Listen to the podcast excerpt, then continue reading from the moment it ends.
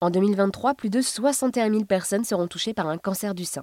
Pour prévenir cette maladie, plusieurs solutions sont possibles comme le dépistage ou encore l'autopalpation. Et chaque année, le mois d'octobre devient Octobre Rose et met en avant toutes ces solutions tout en informant sur ce cancer.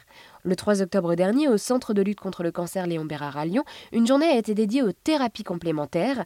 Patricia Petit est socio-coiffeuse et lors d'un atelier, elle a appris à plusieurs femmes à préparer un shampoing liquide bio bon pour le cuir chevelu et respectueux de leurs cheveux en repos. Pousse. Patricia revient sur sa volonté de proposer un atelier comme celui-ci. Alors bon, déjà, donc, euh, ces animations euh, d'Octobre Rose, donc, c'est super important pour les patients. Et euh, je trouve que voilà, c'est important parce que de fabriquer son propre produit, parce que c'est, c'est vraiment euh, prendre soin d'elles, mais de, voilà, de, leur, de faire leurs soins euh, personnalisés.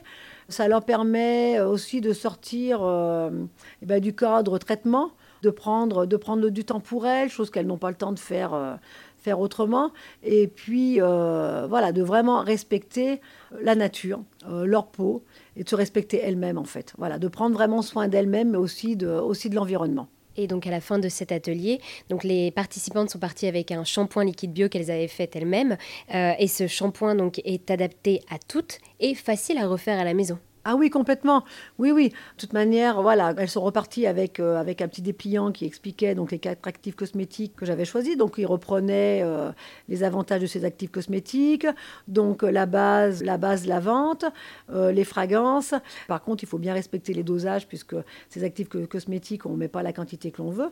Donc, oui, c'est juste une préparation euh, faite en cinq minutes hein, qu'on peut faire facilement à la maison et qu'elles peuvent reprendre la recette de base que je leur ai, que je leur ai laissée sur le petit livret. Beaucoup de bienveillance et de sourire ont accompagné l'atelier de Patricia qui a pris le temps de répondre à toutes les questions. Merci à elle de nous avoir présenté son atelier qui s'est déroulé lors d'Octobre Rose au Centre Léon Bérard à Lyon.